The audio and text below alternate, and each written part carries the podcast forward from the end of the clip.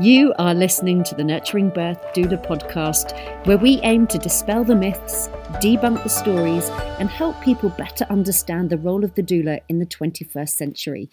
I am your host, Sophie Brigstocke, owner of Nurturing Birth and course facilitator, and I invite you to grab a cuppa, pop on your headphones, and listen in as I chat to doulas, birth keepers, and nurturing birth friends about all things perinatal. Welcome back, everybody. Um, it's lovely that you've come to join us at the Nurturing Birth Doula podcast. Today, I am absolutely thrilled to have the gorgeous Lorraine Pryce with me. And before we dive into one of the myths that she would like to dispel, um, I am going to give Lorraine the floor to come and introduce herself. So, come and tell us a little bit about who you are and your doula journey. Hi, um, my name is Lorraine, and I have been a doula for just over two years. So, I started my journey um, at the beginning of the pandemic. That's when I kind of went two footed into doula work, and it has been a journey since then. Um, a lot of the work that I did to begin with was virtual support. Um, which was very different to obviously the training that I had with Nurturing Birth. It was all about in person. So flexibility from day one. Um, but it's been the best learning experience because of that. And I've been really fortunate in terms of the clients that I've been able to support and the work that I've been able to do. And just having the time to really focus on, yeah, really getting into the birth world and understanding what it's all about. I have supported clients from all over because of that, and um, supported them virtually and in person and yeah, a plethora of experience, I guess, in the last couple of years and always learning. I think the thing that I'm understanding more and more about myself is how much I'm there for clients who want to birth outside of the kind of box that the system puts them in. Mm. And a lot of the clients that find their way to me know that they can birth in a different way to the way that they may have been told, mm-hmm. um, and supporting them through their choices and helping them to navigate the system and understand their birth rights amazing. And I'm guessing from your accent that you are in the north of the country. I am. I am a northern bird. I'm originally from Manchester, um, but I live and do majority of my work around Bradford and Leeds, although I do support in Manchester as well. Um, so yeah, there's not many doulas up here, um, and very few black doulas up here as well, which mm. is really important to me to be able to give that um, to clients who need it. Yeah, absolutely. And I think you are such an incredible example of someone working in an area where there isn't a huge amount of doula support, of making it and being incredibly successful. You've been, I mean, you've been really busy. Yeah, really busy. and considering the time that I started, I thought, you know, this could be the worst timing, yeah. but actually it was probably the best timing because people were still in need of support and a lot of the support that people needed was being taken away. So I think that's definitely been part of the success. I think the fact that I'm just so passionate about what I do. Yeah. Um, anyone who I meet, anyone who hasn't heard of a doula before gets the full spiel from me. um, and yeah, it's just I live and breathe it. And it is it's been a long journey for me to get to where I am now. Um, starting off with becoming a mother um, and going through the experience myself, but then also learning a lot about myself and my own needs and meeting my desires and passion to do something different and to make a difference as well. Mm. That's definitely helped, I think, to keep me going, especially at times when it's like, this feels like a lot and it's overwhelming. Yeah. Um, but yeah, to keep pushing through, knowing that I'm making a difference. Yeah, I that was absolutely going to be my next question. I mean, I can hear the passion, and you know, you you were a regular at the virtual Cuppas. You've become a mentor on the nurturing birth team, so I get to hear you talking uh, on a regular basis about how passionate you are. But what brought you in in the first place? What made you decide to come and and take a nurturing birth course? So I thought I wanted to be a midwife. I've always been obsessed with birth um, watching birth videos. I just think it's amazing that we are able to grow a whole human and then birth them and then become parents. I, th- I just think when you boil it down to the simplicity of that, it's massive.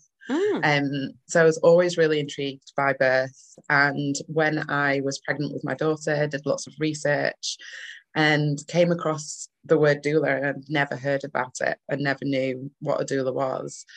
And it really struck a chord with me. And that was the part of being a midwife that I really wanted, mm. which hmm. was being on the journey with someone.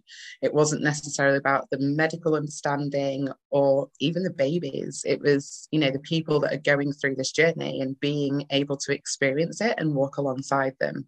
Yeah. So then when I went through my own birth and my early parenting journey, I just thought, why wouldn't anyone want a doula? Like there was so much that I could have learned from having a doula at that time. So that's what kind of spurred me on. Being in a corporate job that I'd been in for 15 years, that I just lost complete passion for yeah. and knew that I wanted to do something different. That's what kind of spurred me on to take the course. And then, yeah, from there, it was, there was nothing else that I could do. That's, that's all I was going to be. Yeah, you said you jumped in with two feet. I mean, you didn't just jump in with two feet. I mean, you hit the ground running. yeah yeah, I really and did. say, it was a, a lot of flexibility and, and adaptation because you know at the beginning of the pandemic there were so many questions about how could doulas continue to support families when you know people were not allowed into the hospitals or um, into people's homes. We were allowed outside for one hour a day of exercise, weren't we? So, um, yeah, yeah, it was um, certainly good, gave you a, an opportunity right from the start to think about different ways in which you could support people and i think that's the the work that you do as a doula is flexible it's mm. meeting people where they are with whatever their needs are. And the majority of what we do as doulas is support people emotionally. Yeah. Like no matter how i'm supporting someone even if they think that they want someone that's going to come in and hold the baby or you know help out with the cooking or you know take the dog for a walk inevitably especially in the postnatal period what i do is hold space. Yeah. And a lot of the work that i do with clients in preparation for birth as well is about holding space and whatever comes up for them. So you can do that virtually um, and not being limited by that i think really helped. And yeah like i say the passion and the drive to support people no matter what was going on yeah. um, it definitely helped so we use that phrase a lot. We you know when we kind of distill down the essence of doulaing we we often talk about you know we listen we hold space we signpost. What does what does holding space mean to you? It's really hearing what the other person has to say without any agenda mm-hmm. without any bias without bringing my own opinion or views or emotion about something and just holding them in that space wherever they are without trying to you know everything's going to be better and you know if we do this or you do that it's just being present yeah and that takes a lot of work it's not something that we all do naturally and I think that's what I found from the course. It was really challenging. I thought I was going to go and learn all about birth and have all of this information, but actually, it was a real challenge for me mm. to undo a lot of the biases that I had, to really sit with someone else and be in that space. And in order to do that, I had to sit with myself, and that that was huge. That was the first time that I'd ever really given myself that space. Yeah. So that really made me appreciate how important it is for someone else to have that space as well. Yeah, absolutely. I think people are often surprised on the course that there is so much focus on on our own journeys, our own biases, uh, you know, the stories we tell ourselves because how can we go and support people if we're carrying a whole load of, of baggage with us um, exactly. yeah yeah so i suppose that brings us very nicely on to thinking about one of the myths around doulas that you want to dispel. Um, tell us a little bit more about that. So, I think one of the biggest myths, both from doulas and from people that are looking for support, is that doulas don't support cesarean births. Yeah. And this is something that I had to work on um, when I first started on my journey and understanding why anyone would choose to have a cesarean and all the narrative that comes with that. And I think it is so important for people who are looking for support to know that doulas do support cesarean birth, but also for fellow doulas to also work through what that looks like for them and how they're able to really show up for someone who is making choices that might not be the same as their own. And that is very much the work that we do on a regular basis is to constantly work on ourselves and our own biases. Yeah. Yeah absolutely. Why do you uh, do you have a sense of why people think doulas don't support cesarean births? I think there's still a myth that we're all hippies and you know we're all just about you know home births and it all just being lovely and nice and that that isn't a way for people to birth. Yeah. Where i think the issue is that society has also got a really negative view of electing for a cesarean birth. You know mm. the narrative of too posh to push is still around. 100% and it's crazy. And when you think about the fundamentals of supporting someone in their birth choices, it shouldn't matter how they birth their babies as long as they've been able to get to that decision with information and support. Um, and it is their choice and that they have that choice. I also think it's incredibly short sighted of people to say, we're not going to support cesarean birth when more than a quarter in some places more than a third in some places close to 90% of people are having cesarean births. You know uh, for me it's about this is this is doulaing in the modern day. This is doulaing in the in the 21st century in the maternity system that we have where there are so many stories and there is so much medicalization going on. And you know for some people i know i know there's a big um, I, I, haven't found an alternative. I know a lot of people struggle with the notion of high risk pregnancy, but I don't know about you. I often find that people who have been designated high risk or high need pregnancy are the ones who are asking for doula support. They've got a lot to navigate to work their way through. And for some people, as you said, it, you know, cesarean birth may be the best option for them in their circumstances. Exactly. And it is taking into consideration their pregnancy journey, it's also taking into consideration their experiences. A lot of the time, so if someone's asking for a cesarean birth, there's a valid reason for it, and it's whether the system has let them down mm-hmm. or they know that it can become really highly medicalized, especially if they're trying to have a birth that isn't prescriptive and that in itself can cause a lot of trauma along the way. So being able to have an element of control over birth i think is really important to a lot of people. And i think the fact that like you say so many births are through cesarean actually you're invalidating a lot of people's experiences if you're not supporting that. Because mm. there are babies there are you know women and birthing people who are having these experiences and therefore they deserve the same amount of support as someone who's choosing to birth their baby vaginally. Yeah. And then there's people who want to birth vaginally who end up having unplanned cesarean births. Yep. So as a doula, you have to be in a place where you can support that because it can happen. Yeah. And be able to give as much information to a client who hasn't necessarily planned for that is really important. So it's important that we do the work. Totally, totally. Um, you know, for some people, having a cesarean may be very, very healing after a previous traumatic or challenging birth experience. For some people, it may be something they end up doing. Um, so I'm just wondering, I know some people, I know lots of times when I've spoken to clients, potential clients, friends, that they've said, well, why would you need a doula if you're having a cesarean? I mean, it's a medical process, you know, you just hand your body over, don't you?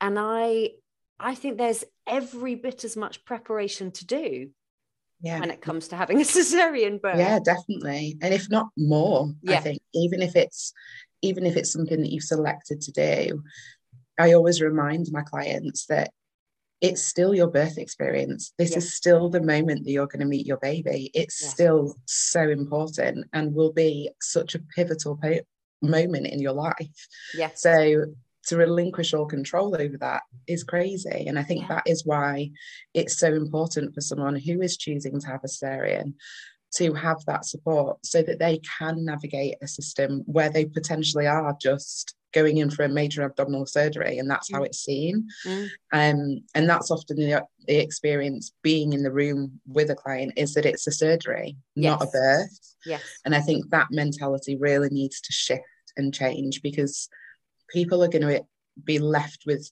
trauma if that's the way that they are you know they're the way that they're treated and not treated as if they're about to meet their baby for the first time yeah yeah and there's been a huge amount of work done around cesarean and abdominal birth over the last decade um, at least um, and it's interesting to see the changes that have happened and how they have impacted people because at the end of the day we are talking about somebody's birth experience and we are talking about how that potentially impacts them going forwards and their relationship with their baby and all of that kind of thing which is so fundamental. It's not like you're just going into an operating theatre to fix a broken leg.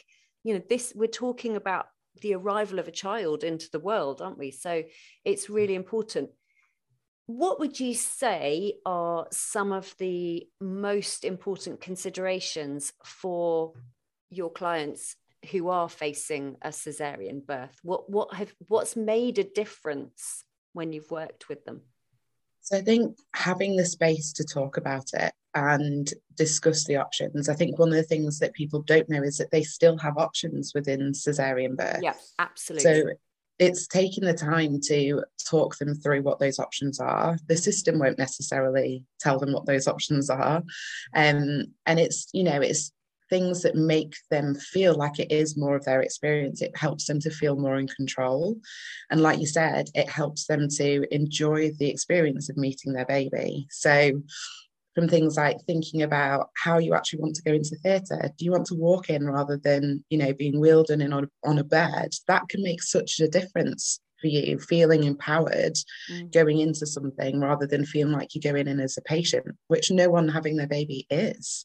Mm. And knowing what those options are and which ones feel right for them and the impact that that can have on their lasting experience, I think is a lot of the work that I do with clients, whether they are electing to have a cesarean or whether they just want to consider it with consider it within their birth plans. Yeah.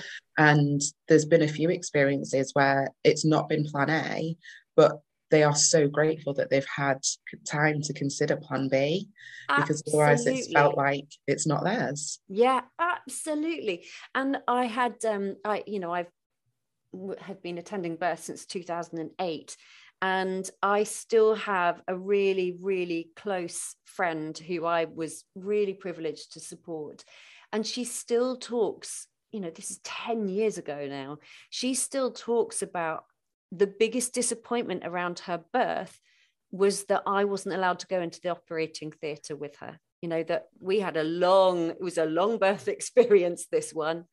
Um, and when the decision was made, and she was totally comfortable with the decision that was made, we talked it all through. They knew their options. We had the most brilliant, brilliant, brilliant um, team of midwives and obstetricians around. However, she still talks about my biggest disappointment was was leaving you at the door of the operating theatre and not being able to see you until after the baby was born. And I think things are beginning to change. Have you been able to go in with clients to cesareans? So I've been in for one client who hmm. um, it wasn't a planned cesarean. She ended up um, having a cesarean just because of complications um, during her labour. Um, fortunately, I was her only um, support. I was she's a solo mum, mm-hmm. so I was always going to be with her throughout her birth experience. Yeah. And you know, she's shared what that experience has been like for her and the importance of having someone there that was purely in the room for her. Yeah. And I think that might have been, you know, something that was coming up for your friend that, you know, you were there just for her. Yes. And that's what we are as doulas. We are there for that person.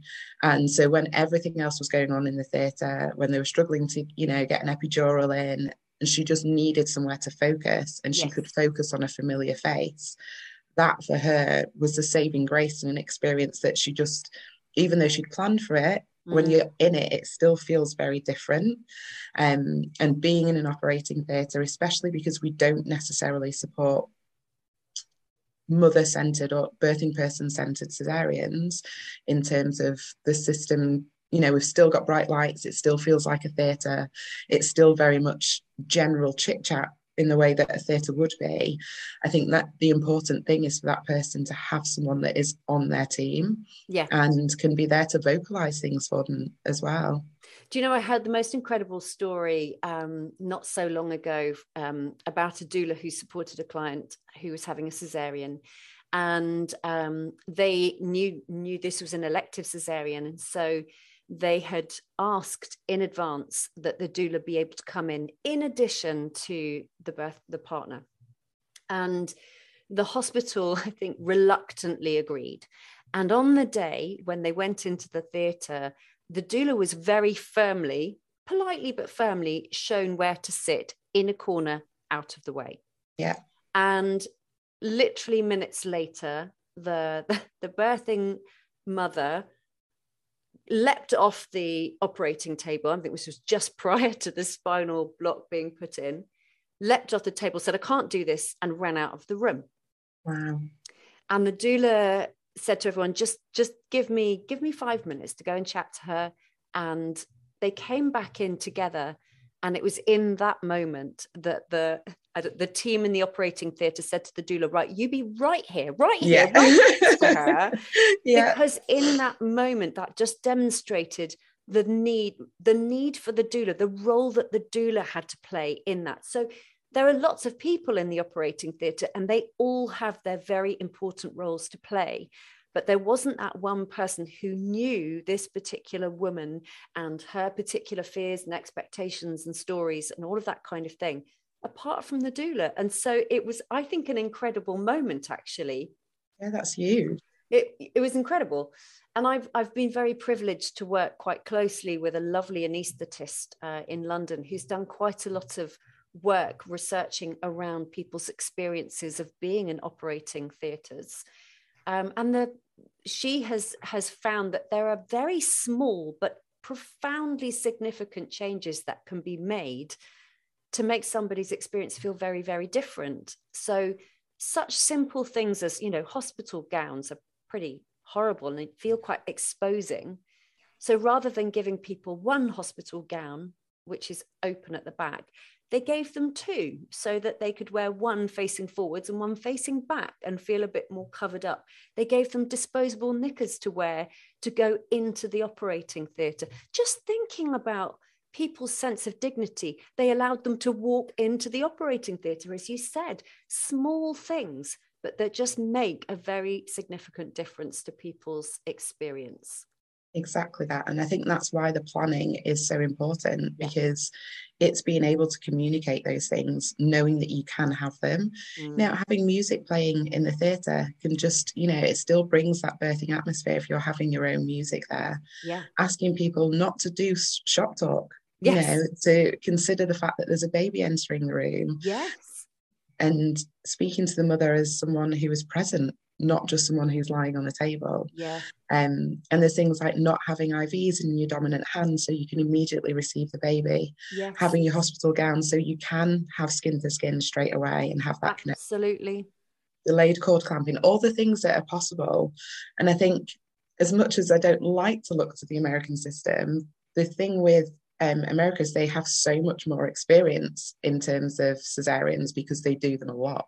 Mm. But they seem to be a bit more forward in terms of the family centered things mm. that they can do, the way that baby's born, having a slower process for baby coming out of, you know, the the, the abdomen and there's so many things that i think we can still be learning from it mm-hmm. um, and taking forward but i think it's just so important that people know their options yeah yeah, I absolutely always, regardless of the kind of birth that someone is hoping for in their ideal scenario, um, I will always, always talk to people about what what happens if you know this ends up being a cesarean birth. What would still be really important to you in that moment? And people often surprise me. You know, things yeah. that I would think perhaps would be really important to me as someone who had cesarean births um, you know, some of those things don't matter to them at all, but something else can be really like I, that would matter to me hugely. I rem- I remember meeting somebody once, um, a very young woman, and she had had a very very traumatic first birth experience. And so, with her second, she opted to have a cesarean, and she had doula support through a charity. And um, I went and interviewed her filmed her actually, and she was talking about her birth with this enormous grin on her face. In fact, she lived in Bradford. Oh, amazing. she was talking about how when her baby came out, she had the Sugababes push that button or whatever it was called playing.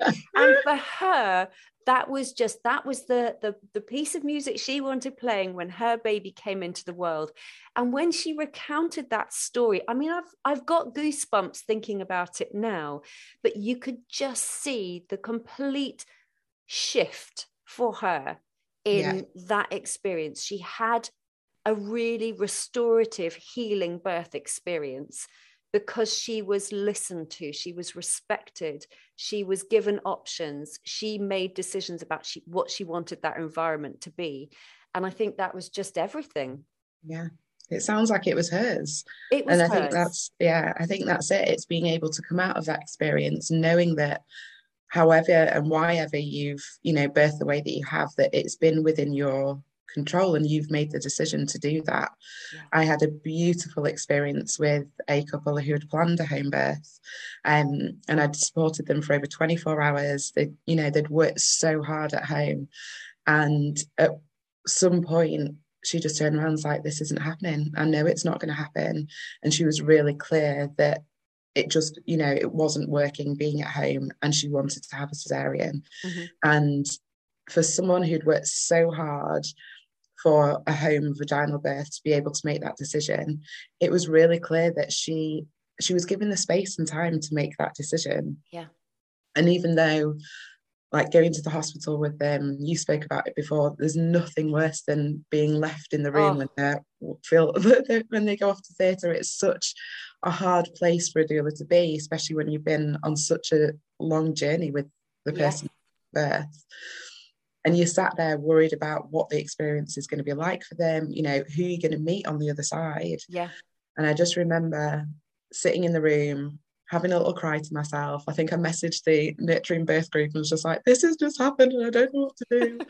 Um, and then going to meet them in recovery and they were so happy. They mm. were so happy.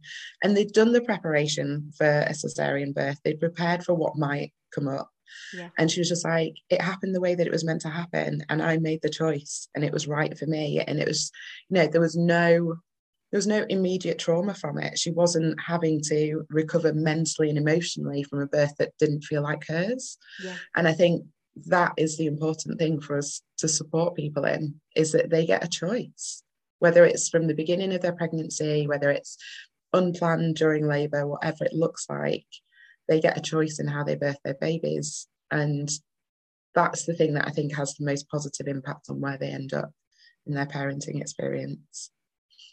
Oh, I feel like that's the perfect moment to leave it. Although I want to carry on talking about this all day, um, as I do with all of the topics. But that, yeah, I just think you have absolutely condensed it into a nutshell. Just perfect, perfect. Thank you so much. Um, Lorraine, it's been an absolute joy chatting to you. Um, how can people find you in the great wide world um, if so they want I, to connect? Yeah, I do a lot of work um, on Instagram. So my Instagram is Mama to Mama Doula, and also also through my website, which is www.mamatomama.co.uk. Marvelous. And if you are interested in being mentored by Lorraine, then you'll find her profile on the Nurturing Birth website as well. Um, it's been a joy. Thank you so, so, so much. Um, and I look forward to seeing you soon. Yeah, definitely. See you soon, Sophie. Bye. Bye.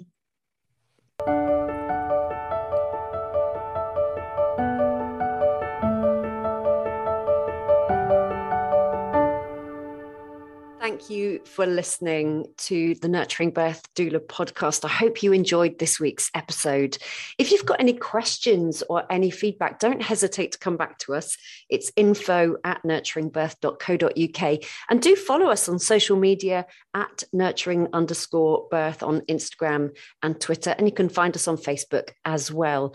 Please do give us a review if you've enjoyed this episode. We are on Spotify, we're on Apple, and we would love to hear your thoughts about any future episodes you'd like to hear. So do get in touch. Thanks for listening. Bye.